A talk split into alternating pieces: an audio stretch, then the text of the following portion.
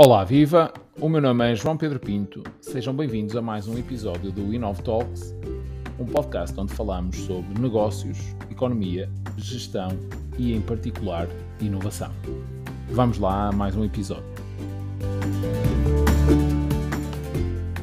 Ok, ou seja, no fundo, uh, fazendo aqui um, um, apanhado do que já falamos, um, surge-me a seguinte questão Uh, achas, na tua opinião, a agenda da descarbonização que a União, que a União Europeia tem vindo a definir uh, ao longo dos últimos anos é incompatível com a independência energética da Rússia? Estamos a falar na Rússia, mas também já falámos noutros players, ou seja, uh, da forma como as coisas conseguirmos fazer agora tudo ao mesmo tempo, não é? Como dizias há pouco no, no início da conversa, o que pode acontecer é, é, é, é haver uma transição energética de forma desordenada. É, é, é no fundo, uh, isso é a prova de que há aqui alguma incompatibilidade entre as duas coisas, ou seja, uh, descarbonizarmos a economia ao mesmo tempo que queremos cortar, portanto, ser autodependentes do ponto de vista energético. e depois a outra questão é, vamos, vamos conseguir fazê-lo, ou seja, o que é que vai acontecer no inverno? porque por agora até as coisas estão, aparentemente estão a correr bem, correr bem, entre aspas, não, é? não, não, existe tanta necessidade de, de, energia, mas há de chegar aí a, a, a, ao outono ou mesmo o inverno, e, e, se estivermos nesta, neste, nesta situação como estamos atualmente, admito que alguns países vão ter que tomar algumas medidas mais drásticas. Uh, achas que é isso que vai acontecer? Uh, sim, o, o, racionamento de energia parece-me inevitável em, alguns países. Portanto, isso parece-me perfeitamente um, incontornável. Um, é possível armazenar gás natural também. Portanto, Portugal tem uh, gás natural armazenado, tem reservas e, e, até poderia aumentar. Por exemplo, era possível nós importarmos muito mais do que aquilo que um, consumimos a nível nacional dos Estados Unidos, armazenar e, e depois exportar, neste caso por via marítima, que é a única solução neste momento. Um, mas o racionamento de energia em alguns países parece-me absolutamente incontornável no inverno. Okay. Um, alguns países mais desenvolvidos e com outra capacidade de, económica provavelmente irão conseguir encontrar outras fontes alternativas de, de fornecimento à custa precisamente de, de, do aumento, parece-me também incontornável da, da energia, mas é, novamente a questão que é quanto é que nós estamos dispostos a pagar para sermos resilientes no inverno, aumento das temperaturas, Sim. etc. Países ricos a nível europeu, caso a Alemanha, provavelmente estão dispostos a, a fazer esse, esse, pagamento e provavelmente a subsidiar uh, os seus consumidores uh, de forma a manterem-se, exemplo, a indústria a mantê-la competitiva outros países não, não terão essa, essa capacidade, isso vai significar atraso económico dos, dos países. Isso é okay. é incontornável.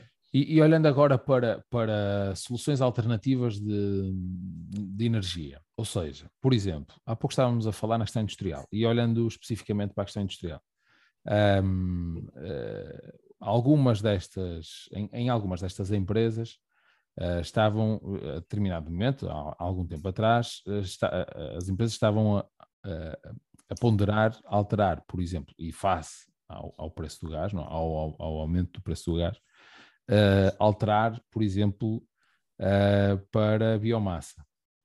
Um, isso é um caminho que, que faz sentido do ponto de vista na, na, tua opinião, a, a, médio prazo mesmo, portanto, partindo do pressuposto que, bem, primeiro do ponto de vista de, de, energia limpa, é ou não mais uma energia mais limpa do que o gás em todo o seu processo, não é?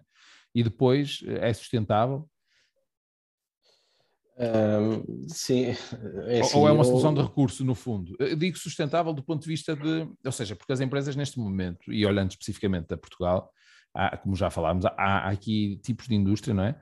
Que estão muito dependentes do, do, gás e que não conseguem e, que estão com dificuldades e algumas empresas já recorreram a layoff ou estão a recorrer a layoff ou férias antecipadas, etc. Uh, ah, aquelas que estão altamente dependentes do gás porque um, algumas delas viram as suas faturas disparar 5, 10 vezes mais, não é?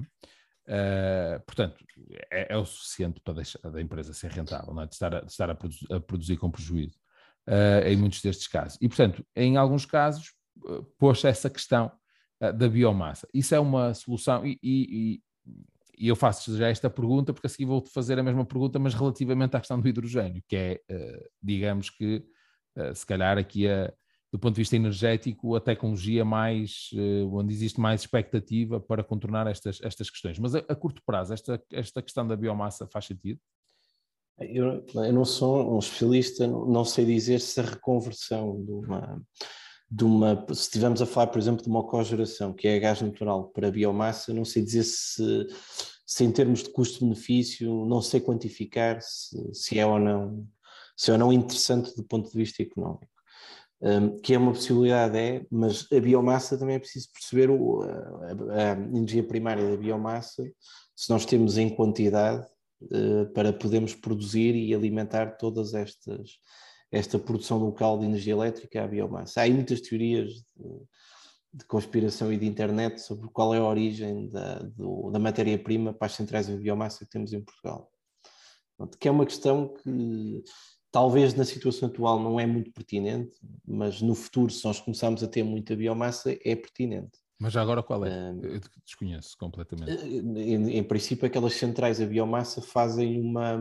têm um impacto local. Portanto, a biomassa é local, permite a limpeza de, das matas, etc. Há casos bastante conhecidos, por exemplo, em Mortágua, que foi das primeiras, penso que a ter biomassa a nível nacional, o número de incêndios reduziu drasticamente porque as matas eram, eram limpas e aproveitavam a biomassa local.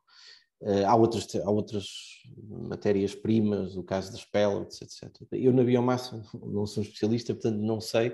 Uh, o que sei é que, é que, mais uma vez, uma, uma das questões que nós temos e quando nós pensamos na segurança de abastecimento, temos que olhar qual é a origem da matéria-prima e a quantidade que ela existe. Portanto, no gás natural tem sido falado, a origem é a Rússia, uh, e a própria quantidade do gás natural também pode ser regulada de alguma forma. A Rússia fez isso durante muitos anos para pressionar precisamente a Ucrânia e, e, outros países onde de vez em quando fechava a torneira, por assim dizer. Um, a biomassa também, ou seja, qualquer decisão que a gente tome, uh, substituir uh, consumo a gás natural por biomassa, temos que ver se existe segurança de abastecimento. E o que é que é a segurança de abastecimento? Que é, uh, para o meu consumo anual, tenho matéria-prima, neste caso fonte de energia primária, que me permita produzir energia na quantidade que eu preciso. Esse é que é o ponto, ponto-chave. O mesmo se aplica à eólica e ao solar. Se nós daqui a 20 anos deixamos o gás natural, ou 10 anos, o que seja, com a hídrica, com a eólica, com o solar e mais uma outra tecnologia que possamos vir a ter, tenho segurança de abastecimento para, para satisfazer todo o meu consumo. Eu não sei, o Brasil, por exemplo, é um sistema elétrico predominantemente hídrico, portanto, com uma forte componente hídrica, e teve anos onde eles faziam racionamento de, de energia todos os dias, a uma determinada hora, era necessário fazer o racionamento. Certo. Eram anos de seca. E, e, essa questão uh, tem que ser analisada. Também a biomassa tem que ser analisada desse ponto de vista, que é certo. se nós conseguimos garantir a mesma segurança de abastecimento que temos hoje com o gás natural, só com Sim. a biomassa. Ou seja, no fundo, no fundo, basicamente é se todos agora nos lembrarmos de virarmos para, para a biomassa, se existe matéria-prima suficiente para, para, toda a gente, não é? Ou seja, também não, é, é a, velha, a velha questão, não, não podemos uh, pôr as, as, os ovos todos na, na mesma cesta, não é? Portanto, temos que diversificar de alguma forma o risco da, da energia. Mas antes de, de irmos ao hidrogênio, deixa-me fazer uma questão, uh, uh, para eu depois não me esquecer. Tu, tu concordas que, do ponto de vista doméstico, os painéis solares, para quem tem uma vida, se calhar hoje em dia as coisas estão a mudar um pouquinho por força da pandemia, mas numa vida normal, entre aspas, normal, uh, imagino que a maior parte das famílias, uh, portanto, sai de casa às, às, às, às, horas que for, às 8 ou às 9 da manhã e volta às 6 ou 7 da tarde, Uh, ou seja, não estão em casa quando os painéis, quando os, os painéis fotovoltaicos estão a produzir energia, portanto, uh, o consumo de energia é residual é? E, e, a principal problemática desta questão está na, na, nas baterias, não é? Que aparentemente ainda são muito caras e não, não compensam. Uh, eu, eu, acho que isto é um, um, esta é a minha opinião pessoal e queria uh, uh, até que queria que me desse a tua opinião e, e, se eu estiver errado seria, seria interessante de, de perceber isso. Um, ou seja, eu, eu, não é uma espécie de mito urbano a questão dos painéis fotovoltaicos para, para, para, para, para residências domésticas, para quem não, Uh, não passa o seu dia em casa, uh, para, famílias que habitualmente não passam o seu dia em casa, não é? Porque, uh, e pelo menos enquanto não vem baterias a um, a um, custo, a um custo razoável. Uh, quer dizer, os painéis fotovoltaicos produzem energia ali, não sei, entre as 10, meio-dia, uh, meio-dia, portanto, entre as 10, 11, depende, depois também se é verão, se é inverno, não é? Mas quando, quando o sol está, está uh, num eixo mais vertical, uh, se a pessoa não está em casa a consumir energia, é só aquela, aquela energia residual não é? dos, dos eletrodomésticos que ficam em stand-by, outros frigoríficos, etc. Quer dizer, uh, não há aqui uma. E, estou a dizer isto porque dá-me a impressão que se vende a ideia às pessoas Uh, naturalmente, até pelas próprias comercializadoras de energia, que hoje em dia uh, tentam, portanto, Uh, tentam, não, portanto, oferecem soluções deste género às, às, às, pessoas para instalarem painéis fotovoltaicos, que vai reduzir a sua fatura energética, etc, etc. Uh, mas na prática, uh, isto não é, de alguma forma, o mito urbano, ou seja, isto para a família em si, provavelmente, primeiro que vai ter um payback, uma, recuperar o investimento, vai demorar muitos mais anos que aquilo. Isto é, é maioritariamente bom, é para, para quem está para o comercializador de energia, que vai ficar com o excedente e vai injetá-lo na rede e vendê-lo, não é? Uh, mas corrijo-me se estiver enganado, porque eu tenho, tenho esta ideia. Isto é completamente diferente depois para a indústria, não é? Que, que é o contrário, que produzes, é sobretudo Sim. nas horas de. É, mas faz sentido este, este, este raciocínio? Uh, depende.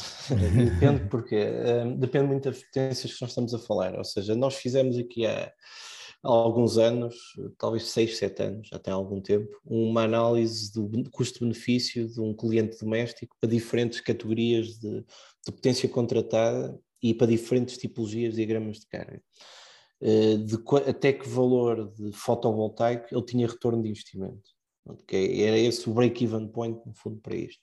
Um, e na altura nós estamos a falar de preços de eletricidade mais, muito mais baixos do que temos atualmente. Portanto, o, se o retorno de investimento é 6 ou 7 anos, é isso que muda, mas o break-even uh, ou existe ou não existe.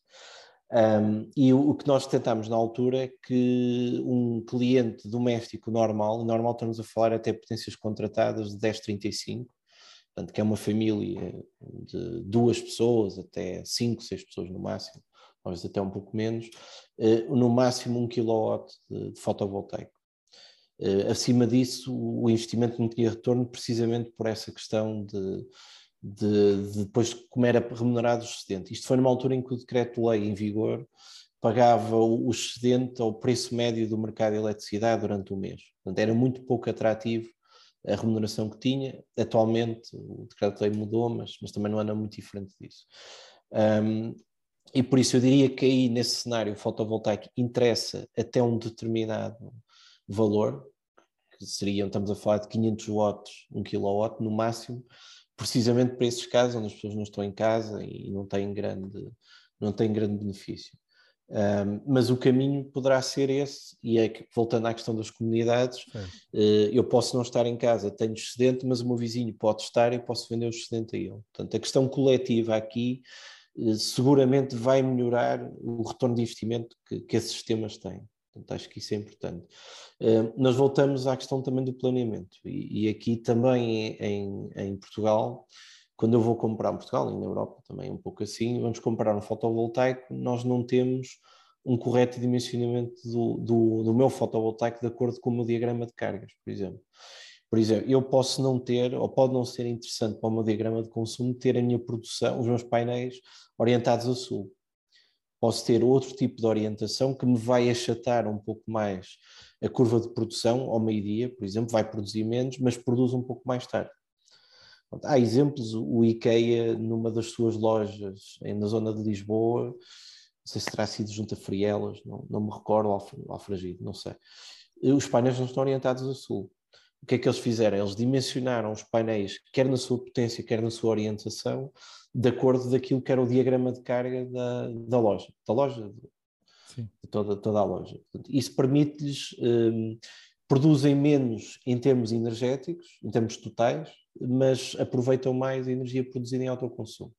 Portanto, e é, esse, é isso que precisamente tem que ser feito, ou seja, uma oferta a um cliente, o cliente que vai investir em fotovoltaico tem que ser algo absolutamente planeado à medida daquele cliente, considerando o seu diagrama de cargas, a sua tarifa e a sua expansão. Uma pessoa que vai querer ter um veículo elétrico e mediante os seus hábitos, por exemplo, de carregamento, se calhar interessa ter um pouco mais de fotovoltaico, mais tarde vai ter o seu veículo elétrico e tira partido disso e melhora a taxa de, de retorno. A indústria tem um problema diferente, que é espaço. A indústria consumidora intensiva de, de eletricidade tinha todo o interesse em ter fotovoltaico, mas não tem a área útil disponível para, para, para, ter um valor que seja significativo. Também aí as comunidades de energia poderão eventualmente fazer algum, Sim, algum sentido. Até, até está inserida em, em, em, espaço urbano e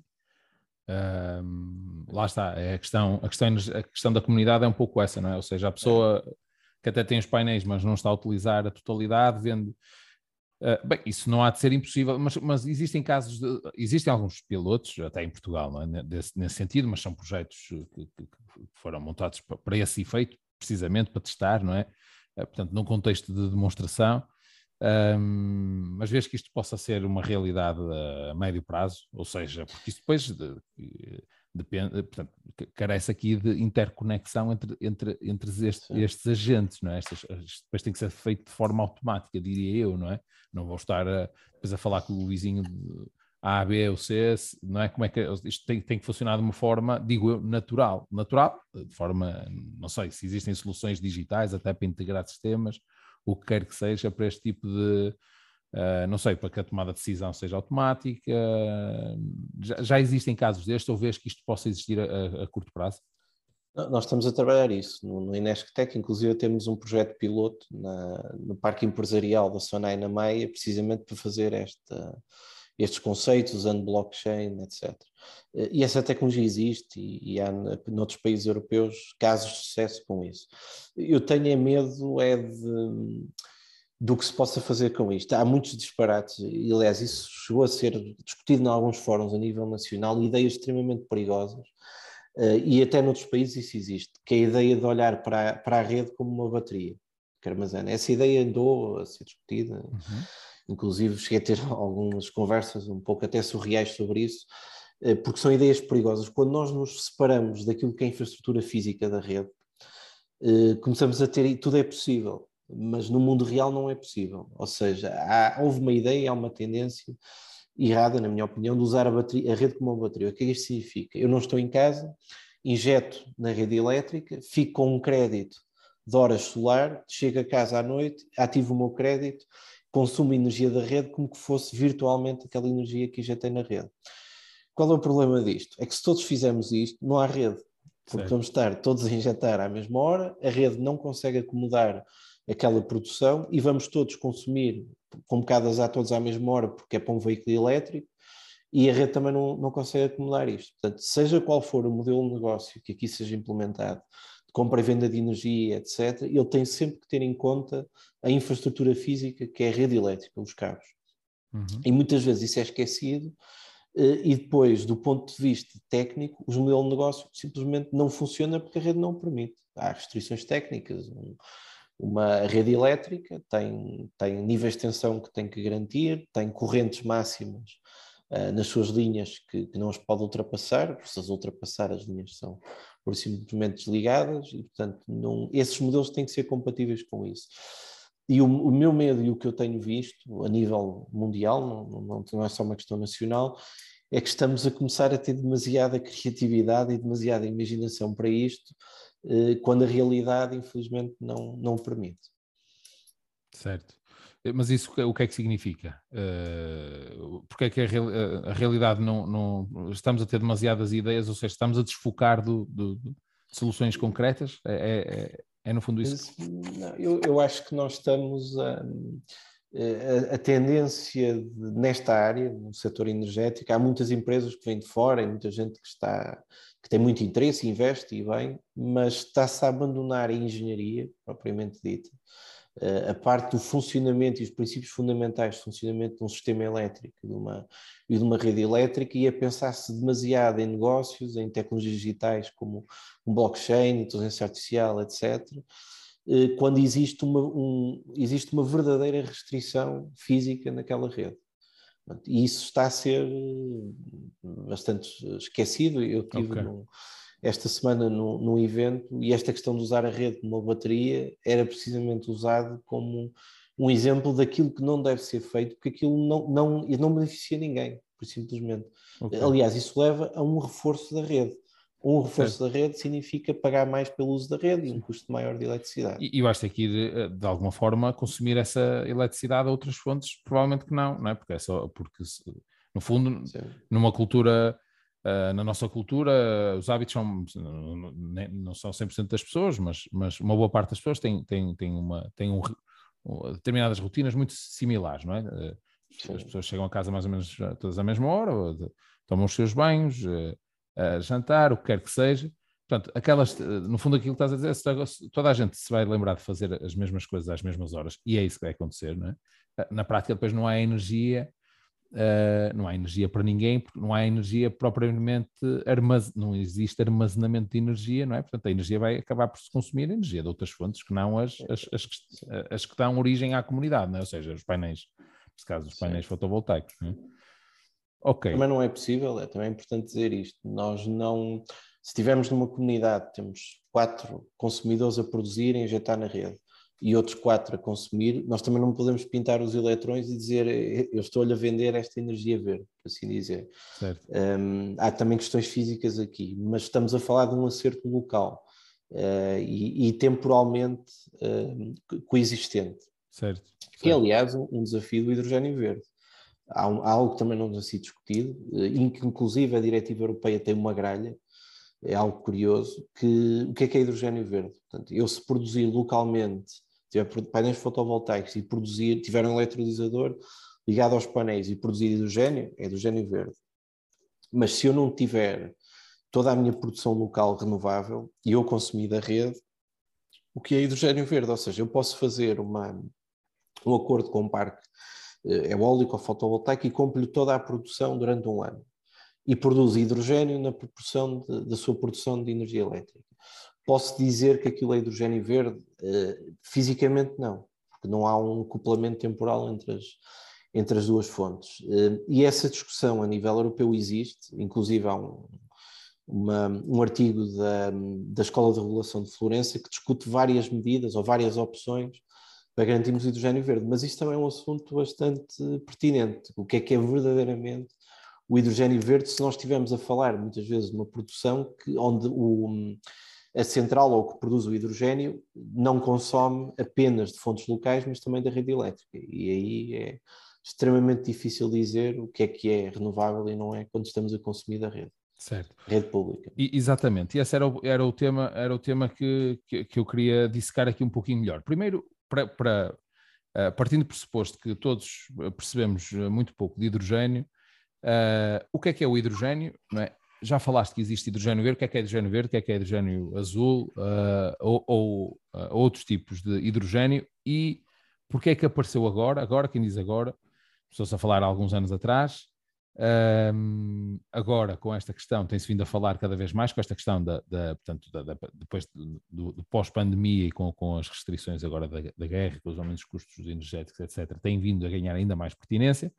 Mas antes disso, e, e creio que é antes, anterior, anterior, inclusive à pandemia, já existia aqui a nível nacional um, um debate aceso uh, da pertinência do, do investimento que se ia fazer uh, no hidrogênio. Ou seja, nós tínhamos, de um lado, uma série de, de académicos, empresários, investidores, quer dizer, eh, um pouco, um pouco de, de, de, de vários perfis de pessoas que eram contra o, o investimento. Uh, portanto, eu acho que a ideia não era contra o, hidrogênio propriamente dito, era contra o montante de investimento que se estava a fazer e, e isto associado às, às, rendas, aos contratos de longo prazo, no fundo, uh, que nos iriam, que nos poderiam prejudicar depois uh, a, a, médio e longo prazo. Ou seja, estávamos a investir, uh, na altura falava-se o mesmo que a Alemanha, 8 mil milhões, talvez temos previsto investir 8 mil milhões e, e, a Alemanha 9 mil milhões, o que, fazendo aqui a, a, a comparação em termos relativos, é, é, é, facto, ou seja, no fundo nós estávamos a pagar uh, demasiado uh, para, para ir à, à, frente quando eh, depois iríamos andar a pagar este preço durante não sei quantos anos. Isto é, creio não estar a dizer uh, nenhuma asneira, eram mais ou menos os argumentos de um lado. E depois existia o outro lado, que, que, que era o lado desde logo de quem implementou uh, estas medidas e, e, e portanto, e, foram saindo um conjunto de linhas de incentivos e de apoios e etc. E ainda existem. Um, e, portanto, que, que existia aqui uma linha de pensamento oposta, ou seja, que deveríamos investir no hidrogênio porque era a solução. Portanto, uh, no fundo, isto são várias questões, mas a ideia é o que é o hidrogênio, uh, porque é que se tornou pertinente nos últimos anos, porque é que não se falou disto antes, uh, porque agora, uh, e o porquê destas duas, uh, destas duas fações, chamamos-lhe assim, um, relativamente a este tema do hidrogênio. Eu o hidrogênio também não percebo muito, mas em termos de tecnologia. Um, bem, mas o, o, bem, o hidrogênio é um ponto que muitas vezes também está muito mal explicado. Aliás, isso, isso ocorreu no debate entre a, dos dois candidatos à presidência francesa, entre o Macron e a Le Pen, onde, a certa altura, a Le, Pen, a Le Pen dizia que o hidrogênio era uma fonte de energia primária. Não sei se era assim que ela dizia, mas, mas era algo do género, e o Macron corrigiu-a. Uh, aliás, ela comparava, penso que o hidrogênio com o nuclear, não, me recordo agora bem, mas corrigiu-a e explicou-lhe bem que o hidrogênio é um, é um vetor energético. O hidrogênio não é uma fonte de energia primária, é um vetor e isso significa que nós convertemos uma determinada energia primária nesse vetor que acaba por ser um, digamos, um, um, transportador de energia, se nós quisermos pensar assim. A eletricidade é um vetor energético, nós convertemos carvão, gás natural, eh, velocidade de vento, eh, vento e radiância num vetor que é a eletricidade. Um, o calor e o frio também é um vetor. Nós produzimos calor e frio a partir também destas fontes primárias. O hidrogênio também. Portanto, é um vetor energético um, que pode ser usado para transportar também esta energia. Nós podemos transportá-lo como a eletricidade por interligações, como o gás natural, por exemplo, como podemos torná-lo num estado líquido e transportá-lo à, semelhança do, do, gás natural, sendo que aí temos que pensar na, na eficiência global. Portanto, quem fala mal do, do, hidrogênio, ou quem tem algumas objeções ao hidrogênio, falar mal é um termo demasiado informal, Uh, falo por, primeiro porque como vetor energético não é dos melhores.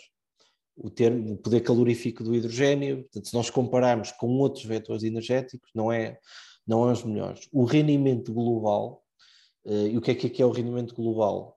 Passar da energia primária, produzir hidrogênio, se o tivermos que passar para estado líquido, que era aquilo que se fazia, que se estava a pensar em Sines, e essa questão dos 8 mil milhões estava muito em torno disso um, e depois voltar a, a torná-lo no, no, estado gasoso, por exemplo, um motor de combustão, para uma turbina de combustão, para produzir energia elétrica ou o que é que seja, o ciclo global de rendimento é muito inferior a, a outras, a outras tecnologias ou a outros vetores energéticos. Inclusive a combustão do hidrogênio também não está longe de ser um assunto resolvido eh, e, e basta, basta ver as opções que existem no mercado essas são duas, dois factos relativamente ao hidrogênio que me parecem, na minha opinião, incontestáveis.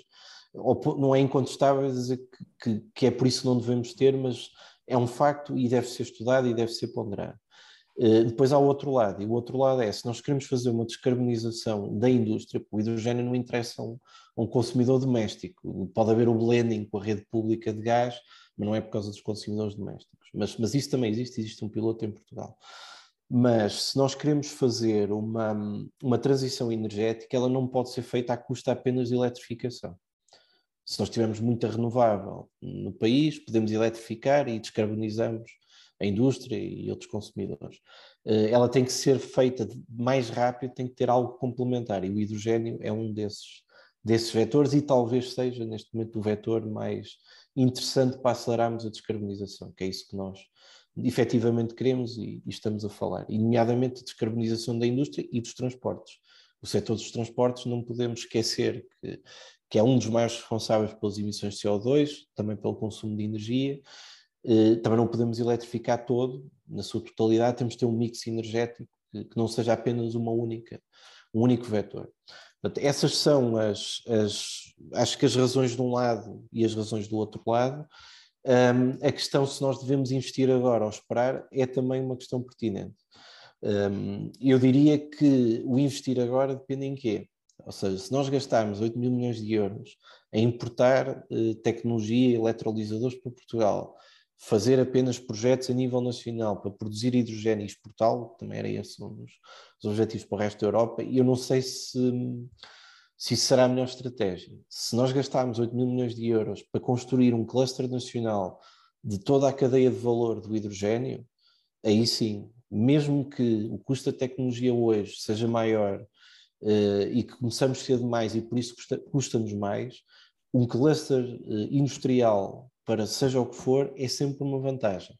Espanha fez isto no, na, na eólica, Espanha criou um cluster uh, para a eólica, mais ou menos na mesma altura que Portugal também fez os primeiros leilões, talvez um pouco antes, e criou um pipeline de, de, para a indústria eólica. E isso teve, na sua expressão, por exemplo, a Gamesa, que era uma empresa, depois teve outros problemas económicos, mas isso também tem um pouco a ver, também é preciso garantir uma certa sustentabilidade, mas, mas teve, mas não só. A Espanha, mesmo no País Basco, tem uma série de indústria que fabrica componentes para, para as turbinas eólicas, para os sistemas eólicos, e portanto tinha todo um pipeline nacional que lhes permitia criar um conjunto de externalidades positivas para a economia.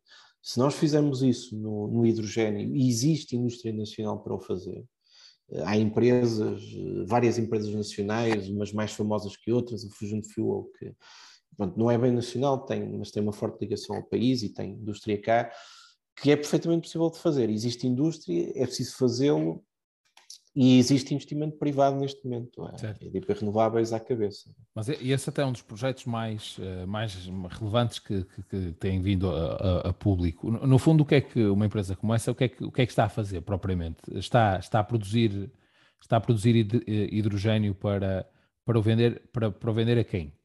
Um, qual é a ideia? É exportar? É, é, é, é vender a agentes, portanto, para a indústria? Um, transformá-lo em. Uh, há uns tempos falava-se na, na, questão, não relacionada com este projeto, mas uh, falava-se na possibilidade de haver uma, uma rede, ou ser integrada na rede existente de, de abastecimentos, uh, uma rede de hidrogênio. qual é que é a lógica de uma empresa que, que, que tem como missão unicamente a produção de, de, de hidrogênio verde? E, e, depois outra questão, que é, Portugal tem características boas para o efeito, não é? Porque supostamente o, o o hidrogênio verde, e corrijo-me se eu estiver a dizer alguma asneira, tem que ser, é produzido a partir de, de portanto, uma fonte de, limpa de, de, de, ah, de, energia, não é? Ou seja, é, é produzido a partir do fotovoltaico, por exemplo, não é? Uh, para ser verde. Um, portanto, Portugal, uh, nesse caso, está bem posicionado por causa das horas de sol e tudo mais. Uh, tem aí um ganho de competitividade face a outros países e isso dá-nos alguma vantagem. É um pouquinho esta a lógica que. que... Sim, eh, fotovoltaico e eólica, inclusive, é certo. o projeto de Sines até híbrido. Tem as duas, porque as duas fontes, a complementaridade das duas é, é interessante para aumentarmos o número de horas de funcionamento do, do eletrolisador e de produção de hidrogênio. Um, ah, eu diria que depende do tipo de projeto e da dimensão do projeto. Portanto, se nós estamos a falar daquilo que hum, que no sistema elétrico se chama produção distribuída, que são pequenos produtores distribuídos pela rede que injetam na rede, aqueles pequenos parques fotovoltaicos, nós vamos ver isso também no hidrogênio, ou seja, vamos ter pequenos produtores que podem ser, pode ser até indústria que tem excedente de hidrogênio e que injetam excedente na, na rede pública de, de gás. Portanto, isso é um cenário incontornável. Um, e, e, nós temos uma produção local do hidrogênio, em vez de serem grandes projetos, porque havia duas, há duas, duas linhas do hidrogênio, os contra e a favor, mas depois também há quem é a favor, mas contra os grandes projetos de hidrogênio, como por exemplo era o caso de, era e é o caso de Sines. Portanto, isso também tem que ser pensado de modelo de negócio depende da dimensão do, do projeto. Portanto, nós temos injeção, eh, produção de hidrogênio para consumo local, sem dúvida nenhuma, inclusive a, indústria que, aos dias de hoje, a Bondalti produz hidrogênio, não é hidrogênio verde, mas produz hidrogênio. Um, podemos ter casos, que era o caso do projeto Sines, que a ideia era exportar eh, para o norte da Europa e em estado líquido. E esse é um outro modelo que tem as suas vantagens e, e também se tem que analisar as suas, as suas desvantagens. Eh, eu acredito que haverá uma maior descentralização do, do hidrogênio, mas isso também vai depender da tecnologia, do custo do, de eletrolisador por quilowatt e a forma como isso pode, pode ser feito. Há pouco falávamos da biomassa, eh, nós podemos ter fotovoltaico, produção de, de uma central cogeração de calor eh, e eletricidade a partir de hidrogênio misturado com gás natural ou até no futuro 100% hidrogênio, porque nós também temos que descarbonizar o calor, por exemplo, que a indústria, que a indústria consome. Certo. Pronto, e, e essa era a questão que eu ia fazer agora, uh, ou seja, como é que isto pode ser interessante para a indústria, a questão do, do hidrogênio, ou seja, é interessante, eh, ou seja, de forma prática, uma empresa que hoje esteja, esteja com o problema da, do gás caro, um, consegue resolver isto ao dia de hoje já com a questão do, do hidrogênio, ou seja, uh, o, que é que é, o que é que é preciso, o que é que é preciso para, para uma empresa, uma cerâmica, por hipótese, não é? que tem custos energéticos altíssimos, uh, gás, não é, geralmente, há, há, uns anos ainda havia umas a carvão, não sei se ainda, não sei se ainda existe uma outra. Uh, há uns anos não há muitos, mas, mas e, e, que se calhar agora estaria a pagar até o preço da matéria-prima mais baixo do que, do que, do que gás, mas um, ou seja, lá está a questão do, da, da, descarbonização, né? apesar do gás também não ser, como disseste há pouco, não é, não é uma energia propriamente limpa, mas imagino que o carvão seja pior ainda. Uh, mas aqui a questão é: uma empresa dessas facilmente adota a tecnologia de, de, de, do hidrogênio? Eu, eu, é assim, há sempre uma curva de aprendizagem e uma, e uma adaptação que, que as empresas têm que fazer. Eh, e atualmente, se eu tiver uma central de cogeração, tenho lá uma turbina, uma turbina a gás, uma cogeração a gás natural, aquela turbina e o fabricante, eh, ela apenas opera até um determinado nível de mistura de hidrogênio com gás natural. Tudo que seja acima de 20%, ela por simplesmente não funciona e é necessário fazer alguma adaptação da, da turbina. Portanto, essa curva de aprendizagem ainda estamos no início dela certo. e a indústria terá que a fazer. Eh, mas há projetos, o PRR tem, aliás, isso é público nas notícias, um projeto na, precisamente na, na indústria do vidro e da cerâmica da Marinha Grande, que é o Marinha Grande Hidrogênio Vale ou algo do género. Portanto, esse interesse, isso, isso é uma solução interessante para a indústria, eh, se conseguimos adaptar eh, as instalações que existem e torná-las compatíveis com o hidrogênio. A vantagem para eles é, se for hidrogênio verde, tem uma descarbonização que permite-lhes ter uma maior descarbonização e o custo à partida do hidrogênio ao preço que está atualmente o, o gás natural pode vir a ser pode vir a ser competitivo e a eletricidade. Certo. Eh, mas também nisso temos que pensar na sazonalidade, é? porque atualmente é o que existe, mas se calhar daqui a 3, 4 anos temos um cenário completamente inverso e o investimento feito hoje, daqui a 3 anos, pode não ser eh, rentável, por exemplo. E acho que isso é necessário ser, ser considerado. Certo, ou seja, uh, no fundo, estamos numa fase de, de, de, de demonstração, portanto, ainda de desenvolvimento e de, teste uh, e de demonstração desse tipo de tecnologia para perceber se, se efetivamente isso funciona, certo? Sim. É um pouquinho isso. Ou Sim. seja, ainda precisa aqui de alguma maturidade, não, não é do dia para a noite que, Sim. que isto se vai resolver. A maturidade de construir uh, modelos de negócio, business cases, que permita precisamente mostrar essa, essa vantagem um, ehm, e ter uma indústria que, que, tem que produzir. Se nós conseguimos criar uma cadeia de valor do hidrogênio, como se fala também para, para o armazenamento, as vantagens a nível nacional são muito maiores e a própria adoção é muito mais rápida. Certo. Somos mais competitivos e acho que o caminho é esse e há a indústria nacional e também há outras empresas que não têm essa ambição. Nós olhamos a uma EDP e uma Galp, não estamos à espera que eles produzam tecnologia, estamos à espera que eles criem esses projetos precisamente empresariais que usem as tecnologias nacionais e que permitam uh, também Sim. a produção de hidrogênio é também um negócio.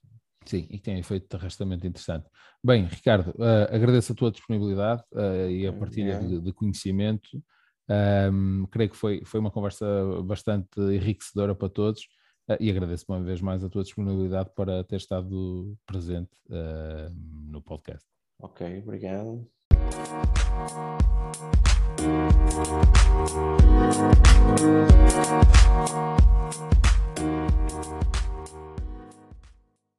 Por isso não perca o próximo episódio, porque nós também não!